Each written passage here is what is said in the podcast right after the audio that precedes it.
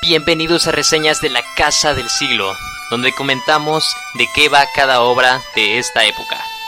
Hoy te traemos a la madre de la novela moderna, piedra angular de la literatura de los últimos 500 años. Así es, te hablo del Quijote de la Mancha, escrita por Miguel de Cervantes Saavedra.